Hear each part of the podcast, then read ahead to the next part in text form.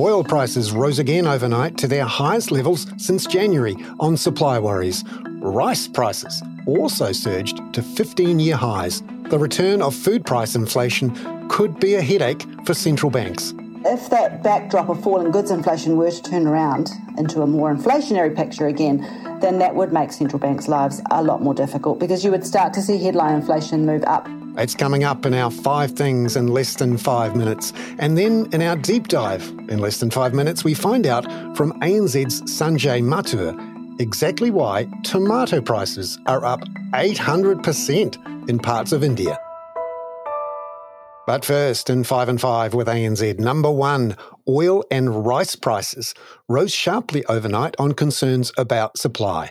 Russia and Saudi Arabia are cutting their oil output to squeeze prices up, and US demand is strong, with news overnight of a big drawdown in stocks. Price of Brent oil rose 44 cents a barrel to nearly 87 US dollars a barrel. Grain prices are also rising because of the Ukraine war spreading into the shipping lanes of the Black Sea. But wait, there's more. Rice prices rose overnight to a 15 year high because of a ban on exports from India, which has some drought, and bad weather in Thailand, which is another big exporter. The price of Thai white rice, which is the benchmark, rose 5% to 648 US dollars a ton overnight. That's up 50% in the last year. Until now, falling food and energy prices have really helped central banks with headline inflation. But as ANZ's chief economist in New Zealand, Sharon Zollner, says, it's worth watching those inflationary implications of the conflict spreading in the Black Sea.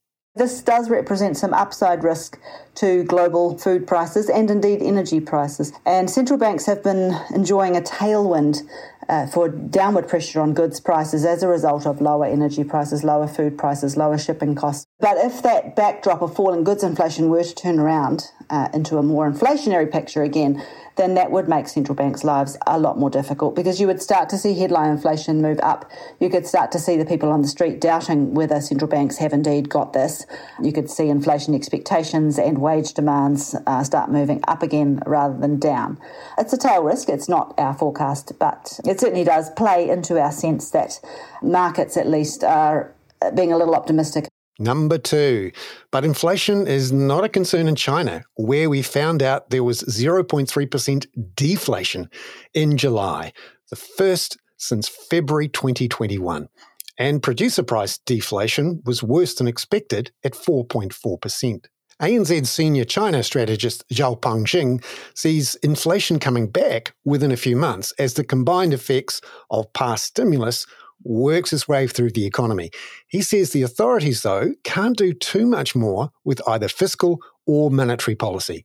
Fiscal, because there's so much local government debt around, and monetary, because China wants to keep a floor under its currency. For monetary policy, I think uh, uh, the PBOC is currently facing with the, the impossible uh, trinity because the, you know the Politburo meeting just mentioned the stable uh, renminbi exchange rate. Uh, if this is the case, I guess the PBOC will lose some flexibility in uh, domestic monetary policy. Zhaopeng Xing there, and he sees another cut in the reserve ratio requirement for banks coming, but not a full policy rate cut by the People's Bank of China.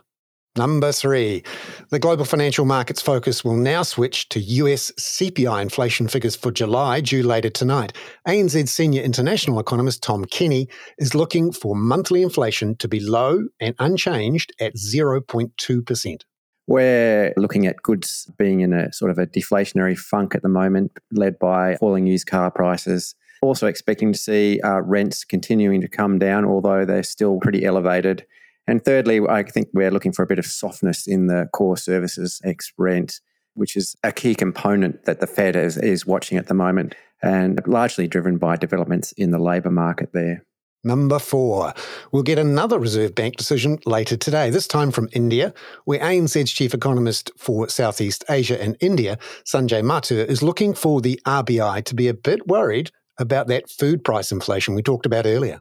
We think that they'll keep the policy rate on hold at 6.5. At the same time, we think that their tone will get a little more hawkish given the recent rise in inflation in food prices in particular. Number five. And finally, news overnight of a backtrack from Italy's politicians on a surprise windfall tax on bank profits. It was such a shock on Tuesday night that bank stocks in Italy sold off as much as 10%, a 10 billion euro drop in market valuations. So, Italy's government moved last night to cap the windfall tax at 0.1% of total assets, which prompted a rebound overnight in Italian bank stocks of around 3 to 4%. Now it's time for our deep dive in less than five minutes. Today, we dig down into tomato prices in India, which is a worry for the Reserve Bank there and plenty of cooks. Here's Sanjay Mathur, ANZ's chief economist for Southeast Asia and India. Tomatoes account for just about 0.6% of the inflation basket, but what you've seen across the 106 cities in India where you actually survey tomato prices, they've surged by anywhere between 100 to 800 percent. And that means that the contribution of tomato prices has been close to 1% to headline inflation. So it has had a significant impact. 800%. That's certainly an attention grabber. For an international audience, though, Sanjay, could you explain how that happened and why it's important? The first point to sort of note is that in India, we have a phenomena called the top inflation, TOP, tomatoes, onions, and potatoes.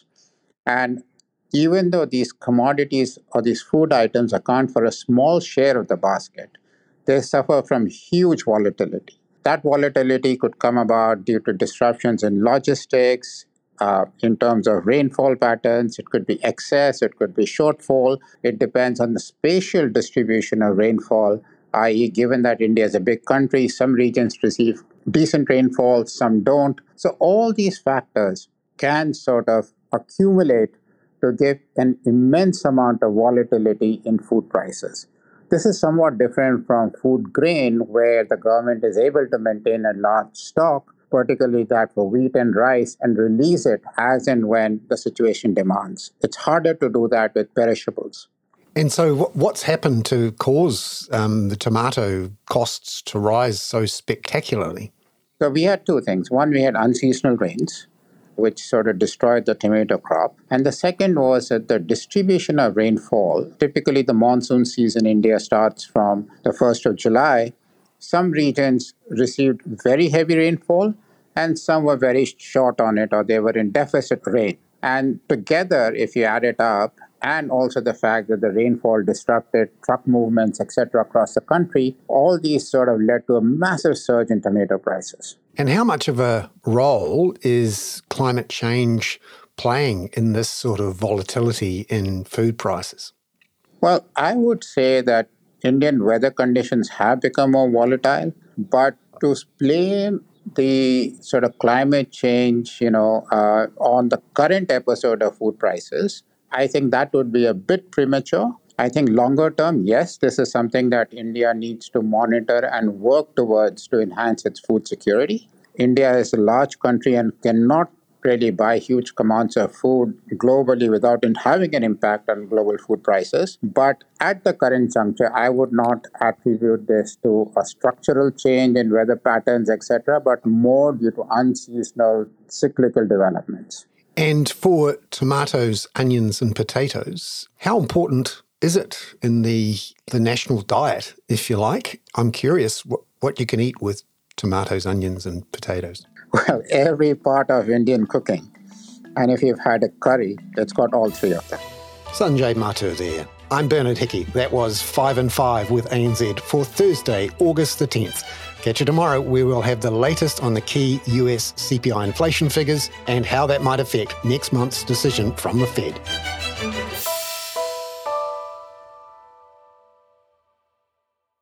This podcast was recorded for publication on behalf of ANZ. All associated disclosures and disclaimers can be viewed using the link in your media player or the ANZ website through which you access this podcast. All care has been taken to report the views of ANZ Research in the creation of this podcast, but as an independent host, any differing interpretations are strictly mine and not ANZ's. Feel free to contact your ANZ point of contact with any questions.